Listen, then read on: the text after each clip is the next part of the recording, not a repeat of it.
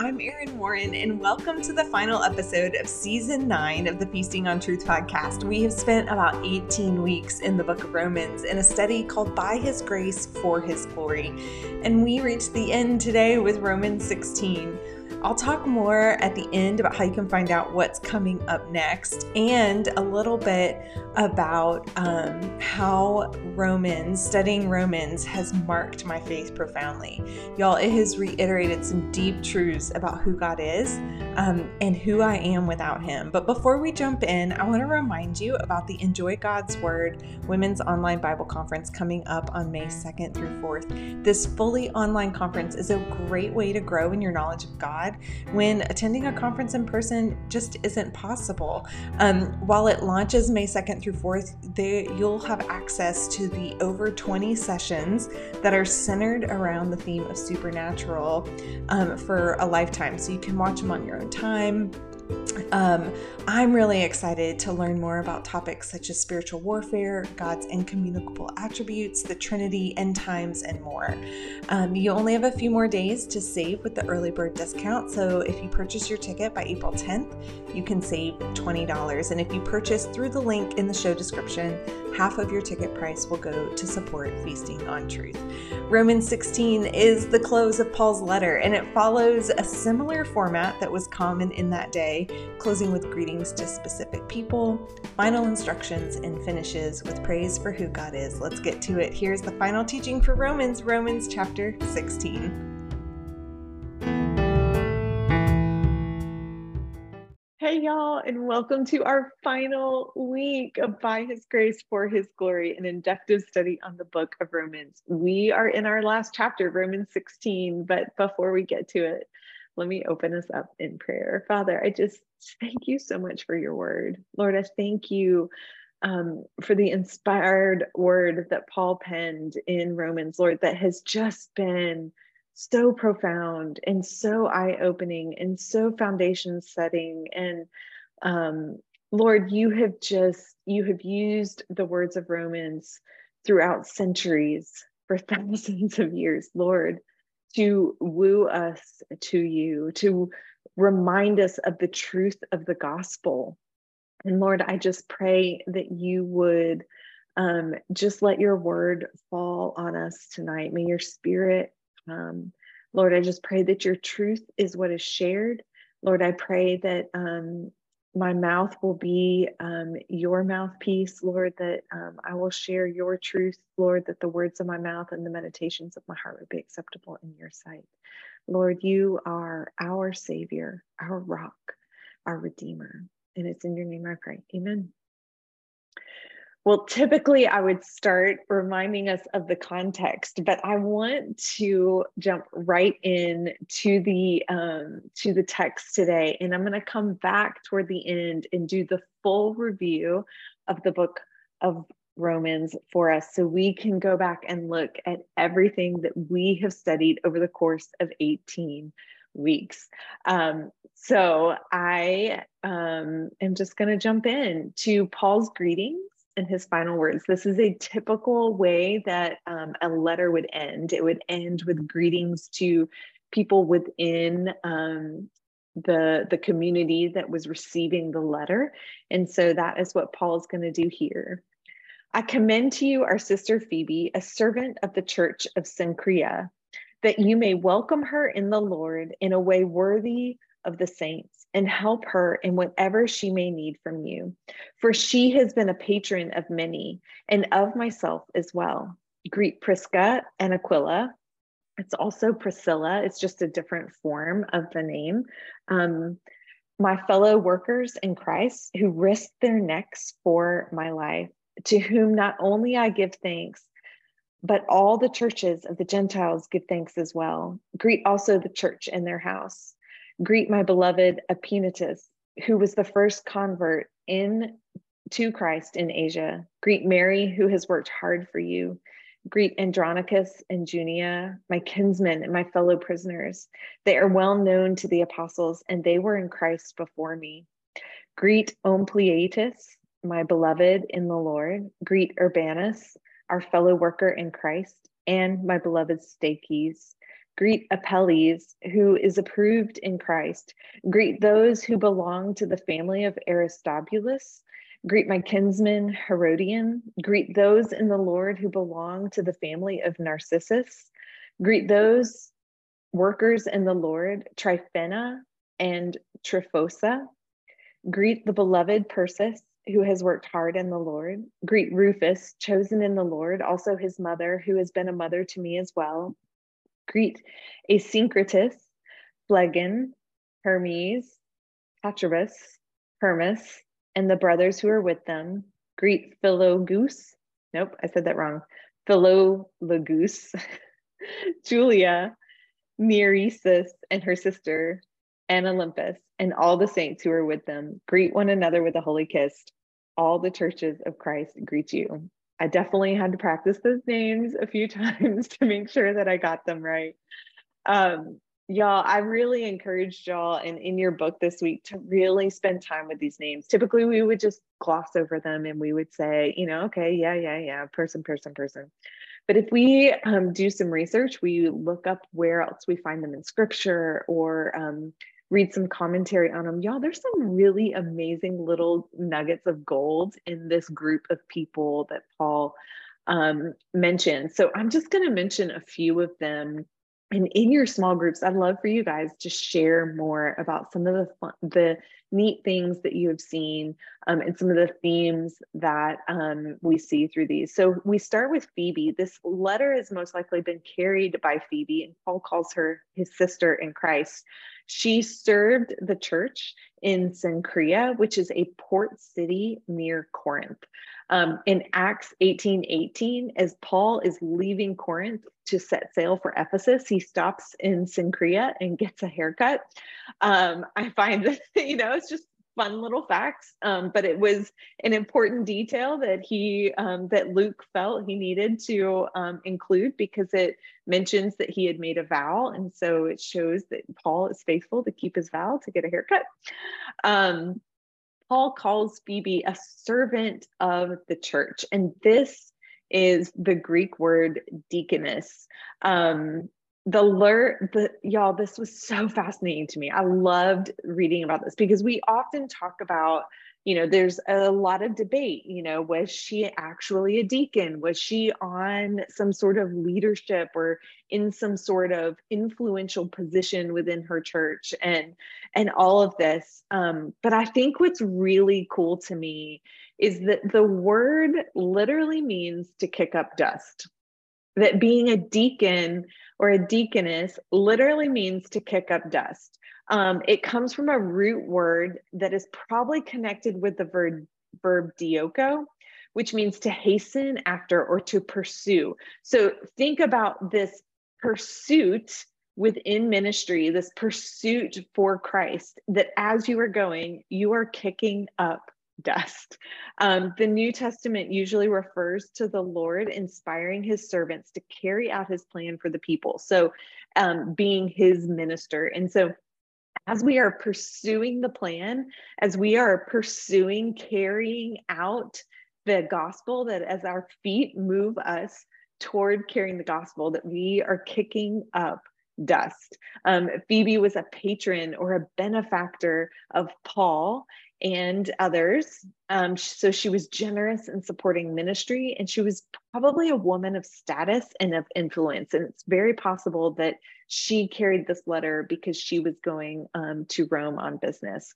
Um, next, we see Priscilla and Aquila, and these two, this married couple, um, we see throughout scripture in multiple places. So if you did a search, you would have seen them show up um, in First Corinthians, they send their greetings to the church of Corinth. Um, in Second Timothy, Paul sends his greetings to them as well. Um, in Acts 18 is where we find their story, and we see that these two um, had were Jews who had been expelled. Remember the background of the book of um, Romans is that when Emperor Claudius expelled the Jews from Rome, that they scattered. And so Priscilla and Aquila were among those, and they um, were living in Corinth when Paul came through Corinth, and they were tent makers. And so Paul who also was a tent maker, um, lived with them for his time that he was there. Um, and then they, in turn, traveled with Paul. They were very instrumental in the church. Um, they traveled with Paul through um, Cenchrea. And so I love thinking of that connection that they that they probably would have had with Phoebe through their travels. Um, they were leaders in the church. We see this beautiful story in Acts 18 of their humility. There was someone who was knowledgeable, who had a gift, and who was teaching the gospel, but was off just a little bit, and how Priscilla and Aquila um, pulled him aside and helped teach him um, help kind of realign the truth of the gospel for him so that he would be a force um, for the gospel as he continued. Um, and Paul points out here that they risk their own lives for the gospel and for Paul. Um, they also had a a home, a church in their home. And so we've talked a lot um, throughout this whole study about the church in Rome, the church in Rome.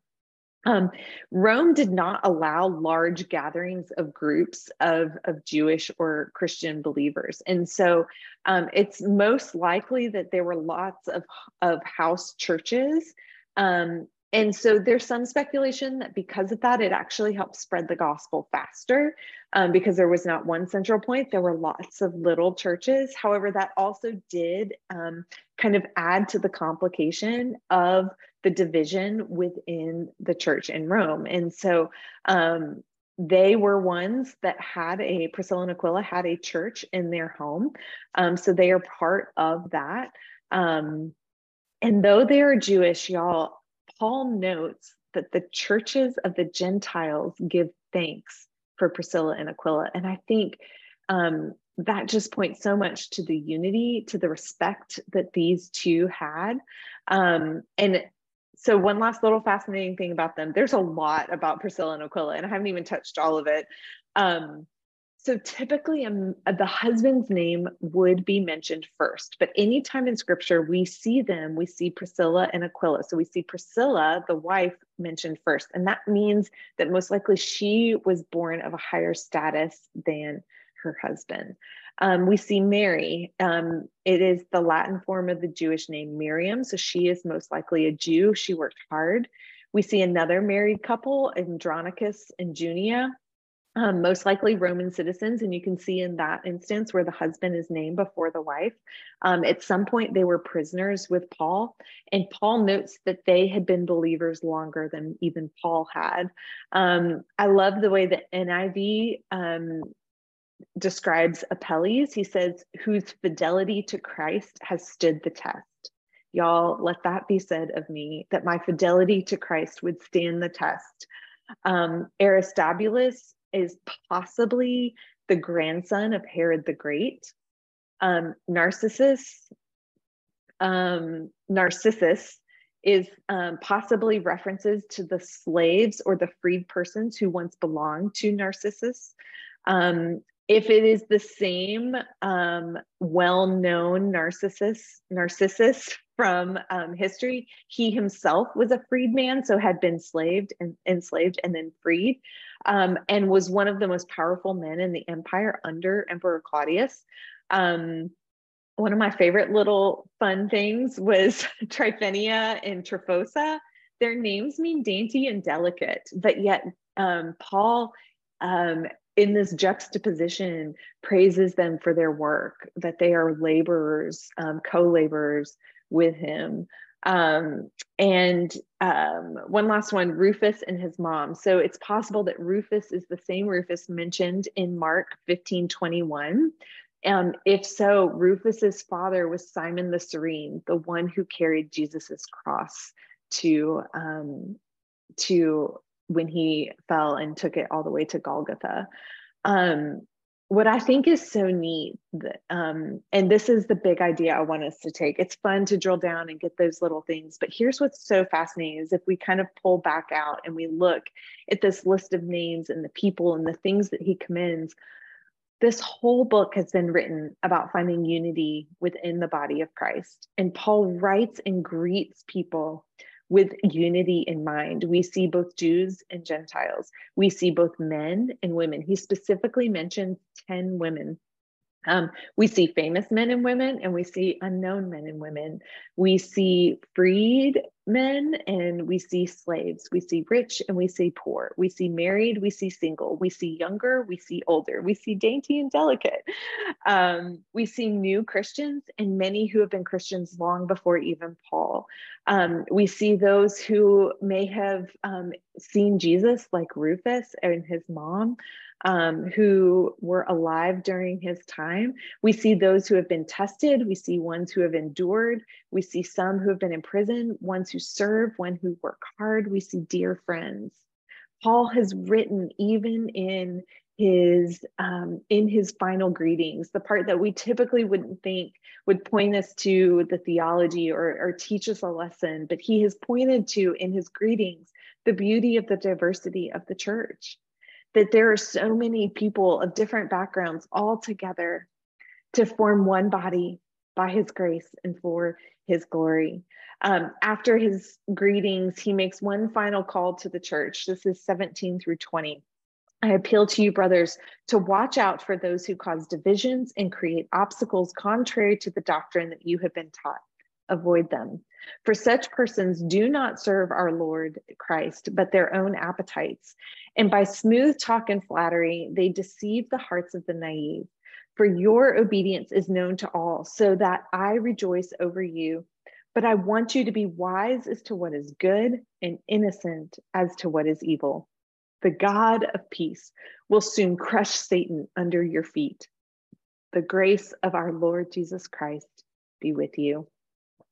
Remember the theme that Paul has been writing with he has been resetting the foundation of the gospel. He has been showing how we are all common in sin and common in salvation, and how um, he is bringing unity to these clashing ethnic groups within the Roman church. And so he gives this final warning here. He says, Watch out for two types of people. He says, um, and that word, watch out, beware, regard them. Like we need to pay attention we need to look at them. We need to not miss what he is, um, who they are. We must be shrewd. We must be looking. The enemy is out to steal, kill, and destroy. He is prowling around like a roaring lion. And so we need to have eyes open and mindful of where he is working.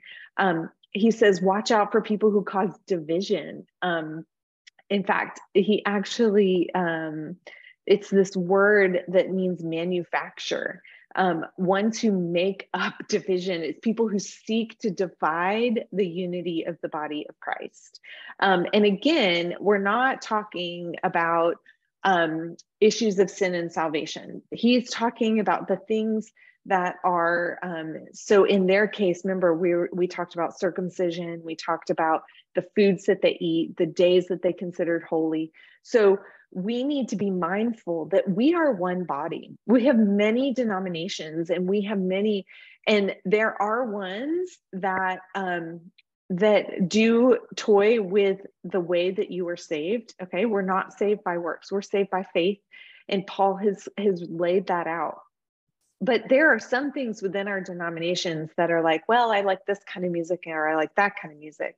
We need to remember that we are all the body of Christ and we should be so um, cautious of anyone who would try to create division on issues that are not the main issues.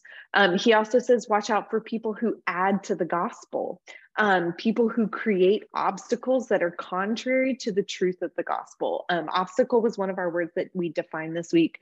Merriam Webster defines it as something that impedes progress or achievement. So anything that's going to hinder someone's walk with Christ, that's going to impede their progress with Jesus. Um, the Greek word um, here we see this idea of the obstacle. It's different. It's a different Greek word than the stumbling block we saw in Romans 14. This word, um, and I'm going to say the word, and then you're going to know exactly where we where we apply this word in um, in English. It's scandala. Sounds like scandal. It's someone. It literally means a stick for bait or a trap. It's the part that when when hit, it triggers the trap to close. Um, and claim its victim. So we need to be aware of people who say Jesus plus blank, all right? Jesus plus baptism, Jesus plus um, sacraments, Jesus plus communion, Jesus plus confession to a priest. Conf- you know, none of those G- those pluses are what save us. None of those things; those are obstacles that keep us from getting to Jesus. It is Jesus, only Jesus. We are saved. He is the way, the truth, and the life. And no one comes to the Father except through him.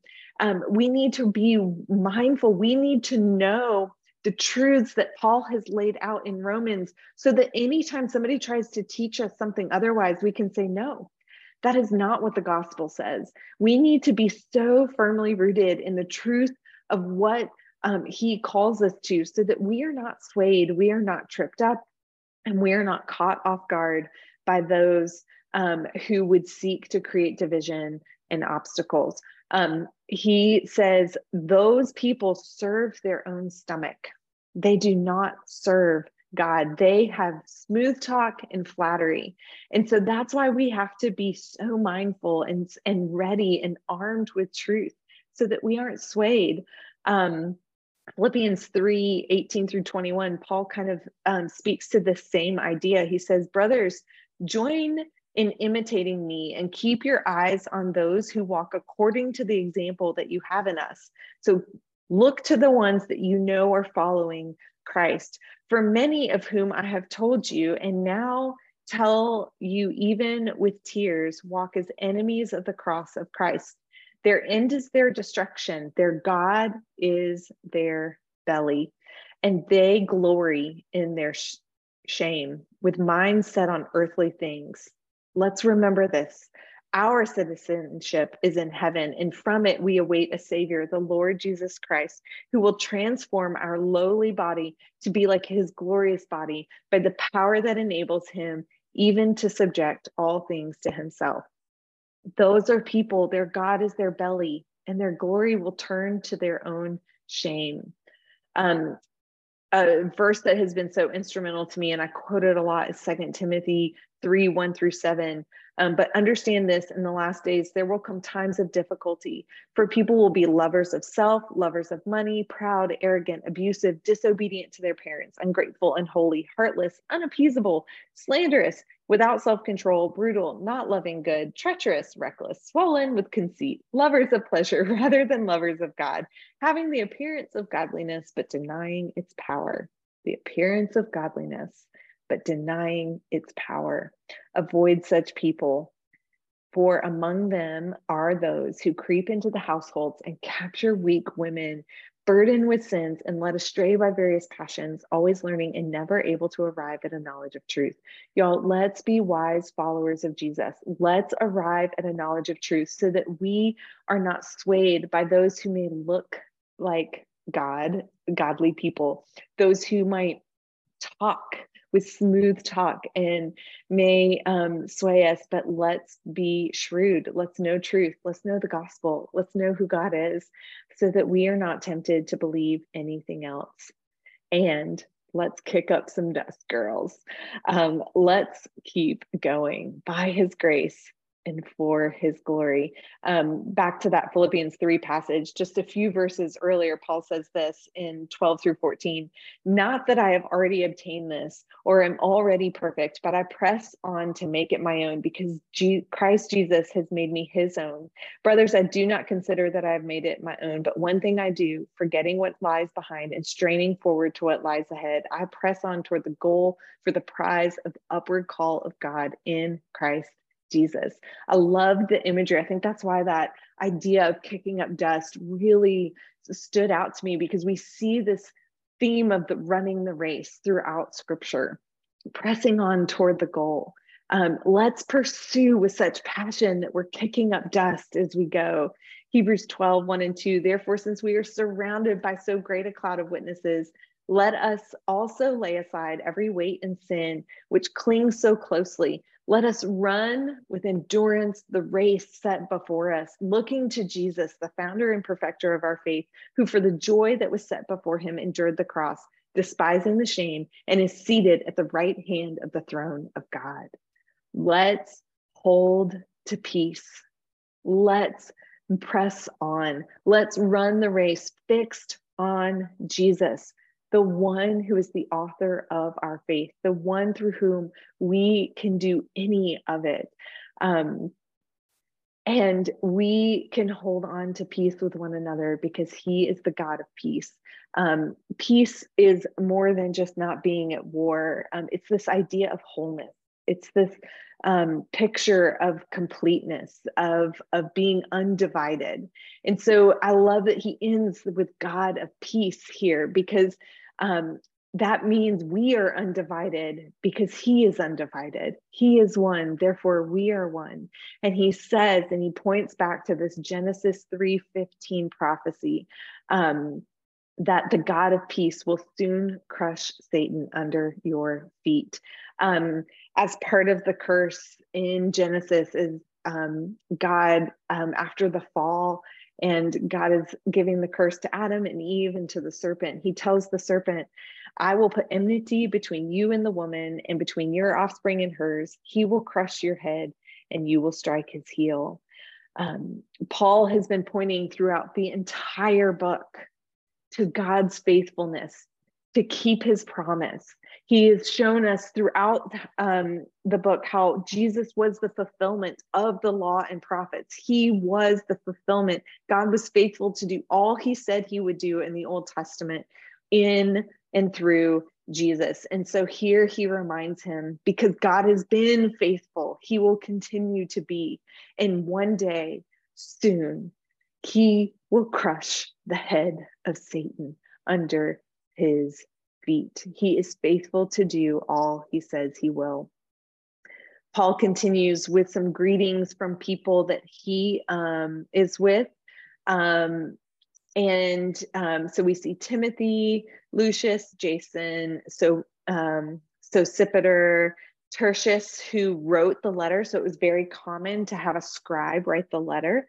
Um, and the church Aristarchus. I don't have a ton of time to go into him, the city treasurer, but um, they have actually found um, in um, a stone with his name on it as the city treasurer. Um, it's just such a good reminder that these are real people who live. They're not just names that are hard to pronounce in a in an ancient book, but that each of these people represent lives that were faithful to the gospel and who ran the race, who kicked up dust. Um, so before we get to the final few verses, um, I want us to go back and I want to see the journey that Paul has brought us on. Um, and I want to go back. I'm going to read my summary statement from each um, chapter so that we can see and be reminded of the truths of the book of Romans. Paul is writing to bring unity between two clashing ethnicities. Um, he has the Jews and the Gentiles. And so we've talked a lot about how he is just really resetting the foundation, which is why Romans is so foundational, because he's really coming back to saying, this is what the gospel is, and this is what it means to have faith in Jesus. This is what we get, and here's how we respond to it the first um, there's four sections and so the first four chapters are the first section. It really shows our need for a savior versus god's righteousness. Um, in romans 1 paul writes a letter to the roman church. He explains the gospel and the righteousness of god and shows how people have exchanged the truth of god for a lie how god gives people over to that which they crave, the created rather than the creator. We talked about how those these first two and a half chapters really show where we are without Jesus, that we need a savior. Romans 2, he addresses the pride of spiritual position. It's important to remember the context of the letter as Paul shows how we are all common in our sin and we need a savior and that God is the only righteous judge. Romans 3, we are all sinners but there is good news. We are justified and redeemed through faith in Jesus Christ. We saw those two beautiful words, but now there is hope. These verses are some of the most compact and rich gospel explanations in the entire Bible. Romans 4, Paul concludes this section and continues to show that we are saved by faith and not by works. He uses Abraham to illustrate how both Jews and Gentiles are included in God's family, and that righteousness is rooted in faith, and that works are a sign of the faith, not um, not of our righteousness. The second section, Romans five through eight, um, it focuses on our life because of Christ. Um, in Romans 5, we were enemies with God, but now because of Jesus, we have peace. Jesus came while we were enemies so we could have access to God's grace. While sin, condemnation, and death came through Adam, righteousness, justification, and life came through Jesus and only by faith in him. Romans 6 sin leads to death. But Jesus Christ, because of Jesus Christ, we now have new life. Our baptism shows how we died and were buried, but resurrected to new life. We do not keep on sinning because of grace. Rather, we walk in obedience with a covering of righteousness as we are sanctified. Romans 7 the law shows us our sin. Sin takes every opportunity to deceive us. There is nothing good in our flesh, but his law is holy, righteous, and good. And we now walk in the new way of the Spirit. Thanks be to God for Jesus. Romans 8, one of everyone's favorite chapters, even in the already but not yet. And even though we still struggle with our sin as we are sanctified, we are not condemned. Because of God, through Jesus, we are vindicated and liberated from death by sin, and we now have the spirit of life in us. We are children and heirs of God, empowered by the indwelling of the Holy Spirit. We are more than conquerors, and nothing can separate us from the steadfast love of our Abba Father.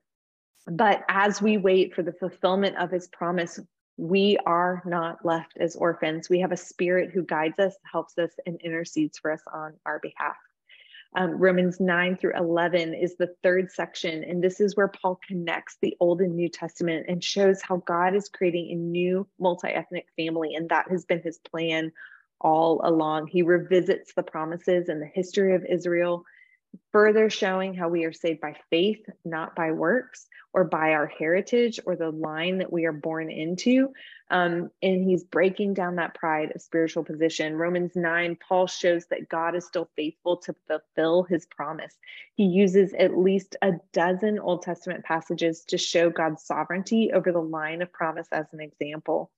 Jesus is the promise, and we are saved only by faith in him, no matter our heritage the Lord withholds judgment and he allows those who surrender and those who do not to live longer to accomplish his purpose for the glory of his great name. Romans 10, he explains how God is still faithful and has kept his promise. He uses several Old Testament verses to remind us that his word is near. Um, we must believe in our heart and confess with our mouth that Jesus is Lord. But instead, Israel has turned away, trying to establish their own way. Romans 11, God is creating a multi ethnic family where God requires faith for salvation. That is his grace to us. Being born Jewish or following the law is not what saves you. We cannot choose our own way and then call God unfaithful. He is faithful always, and we need to submit to his ways through faith in Christ Jesus and accept the gift of grace that he offers. The final section, Romans 12 through 15, we can throw 16 in with that. Um, is kind of the what now. It is the what do we do because of Jesus, because of his salvation? How then are we to live out? Um, Romans 12, Paul encourages his brothers and sisters to be sanctified and with humility to live in love and service to one another. With God's grace, we can be united even in our diversity and live um, peaceably with all. We all have a role and a part to play in the beautiful multi ethnic body of Christ. Romans 13, he emphasizes the honor to the government and reiterates again that we should love our neighbor as ourselves, both with the aim of bringing glory to God. He reminds us again do not satisfy the flesh. Um, but instead put on Jesus. And we can do this because the night is far gone and the day is near. Um, we are children of the light. Romans 14, Paul addresses two specific examples of non essential cultural issues that were creating division within the church. Um, we should not criticize or belittle others who differ in opinions that are not a matter of sin or salvation. Um, we must take care not to be a stumbling block and lead others to sin. Romans 15. Paul encourages us to follow Christ's example of humility, to welcome one another, and so bring glory to God. He reminds us that there is one word, one mind, one voice, one hope, and his name is Jesus. We can have unity in the body of Christ. And he concludes affirming his ministry and explaining his plans to visit Rome. I mentioned last week um, to spend some time in Acts and just kind of see how Paul eventually does end up in Rome, but it's not according to his own plan. Um, at the end of Acts, we see that Paul is arrested and he eventually goes um, in Acts 27, he sets sail for Rome, but not as a free person, as a prisoner. Um, and he has a long journey. There's a lot of twists and turns and shipwreck and delays. Um, they have a hard time getting there, but eventually in Acts 28, we see him arrive in Rome. Um, and he um, and he does ministry in Rome under house arrest. Um, it is not the ministry he was hoping he would have there, but yet Paul is still faithful in Rome. Um, in Acts 28 23 through 24, it says, They arranged to meet Paul on a certain day, and they came even they came in even larger numbers to the place where he was staying. He witnessed to them from morning till evening, explaining about the kingdom of God and from the law of Moses and from the prophets. He tried to persuade them about Jesus. Some were convinced by what he said, but others would not believe. Paul, even while in prison, was um, in under house arrest, was having visitors from all over the city, believers, non believers, coming, and he was faithful to preach the gospel to them. Um, and then in verse 30 through 31, we see for two whole years, Paul stayed there in his own rented house and welcomed all who came to see him. He proclaimed the kingdom of God and taught about the Lord Jesus Christ with boldness and without hindrance. Without hindrance, with no obstacle, he preached the truth of God for two years under house arrest. Um, somewhere between 64 and 68 AD, Paul was murdered. He was killed um, for his faith, most likely beheaded under the reign of Nero. Um, he wrote many incredible letters that teach us much about Jesus and about the gospel. But I think this one is one that has been so impactful for thousands of years. Um, we talked about this in the very first week, but I want to remind us that um, that it has been one that has um, that has impacted many. Um, Saint Augustine in the fourth century was far from God, and he heard Romans 13 and he gave his life to Jesus. He became one of the mo- most well known theologians. Martin Luther, while transcribing Romans into German, read Romans 1 16 through 17, and he recognized the corruption of the Catholic Church at the time. And it eventually led to the 95 Theses and the Protestant Reformation um, John Wesley heard a reading of Martin Luther's commentary on Romans and it ignited his faith and it led to revival throughout all of England. Um, William Tyndale, in his 1534 preface to Romans, says this For as much as this epistle is the principal and most excellent part of the New Testament and the most pure gospel, and also a light and a way unto the whole of Scripture, I think it meet that every Christian man or woman not only know it by rote, but also exercise himself there therein evermore, continually, as with the daily bread of the soul. No man can verily read it too oft or study it too well. For the more it is studied, the easier it is. The more it is searched, the more precious the things found in it. So great the treasure of spiritual things that lieth hidden um, lieth hid therein. I think I have experienced that in Romans. These sweet gems, the treasure that we have mined over the last 18 weeks going through the book of Romans together. Um, we have found precious things, truths about us, um, release, chains release, reminding us that we don't live under condemnation, reminding us that we do need a savior and we can be dependent on Christ, and that is not weakness but our strength. Um, reminding that that he what he has done for us we have seen the whole of scripture open because we have gone back to the old testament and seen how jesus is the fulfillment of so many of those prophecies um, paul points directly to i'm going to close um, now with paul's doxology as my prayer um, it just means words of honor or praise and as i speak this over us and i pray over us i want you to hear um, the whole of Romans in these final few verses. Um, it's very possible that Paul would have penned these particular words himself. Um, and the so I want to echo um, what he said. He's going to remind them that their strength comes from Jesus, that the mystery of the Old Testament has been revealed in Jesus Christ, um, that the mystery has been made known not just to the Jews but to the to the nations um, and because God has commanded it so um, and is ushering in obedience through um, faith in Jesus Christ. So let me pray for us.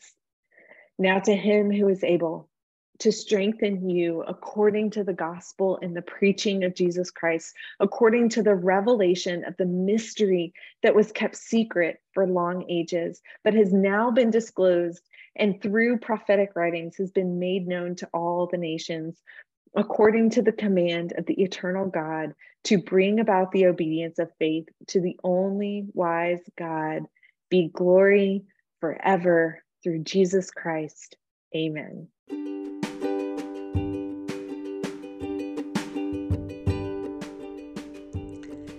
There are so many key truths from Romans that have marked me. I have a better picture of the steadfast love of our God, His long suffering patience with us, His mercy and grace to come here so that we can live in Christ with the power of the Spirit in us, seeing all of this through the lens of unity in our diversity and that how we treat each other's matters. I think two key things that really stick with me was this idea that we cannot choose our own way and then call God unfaithful.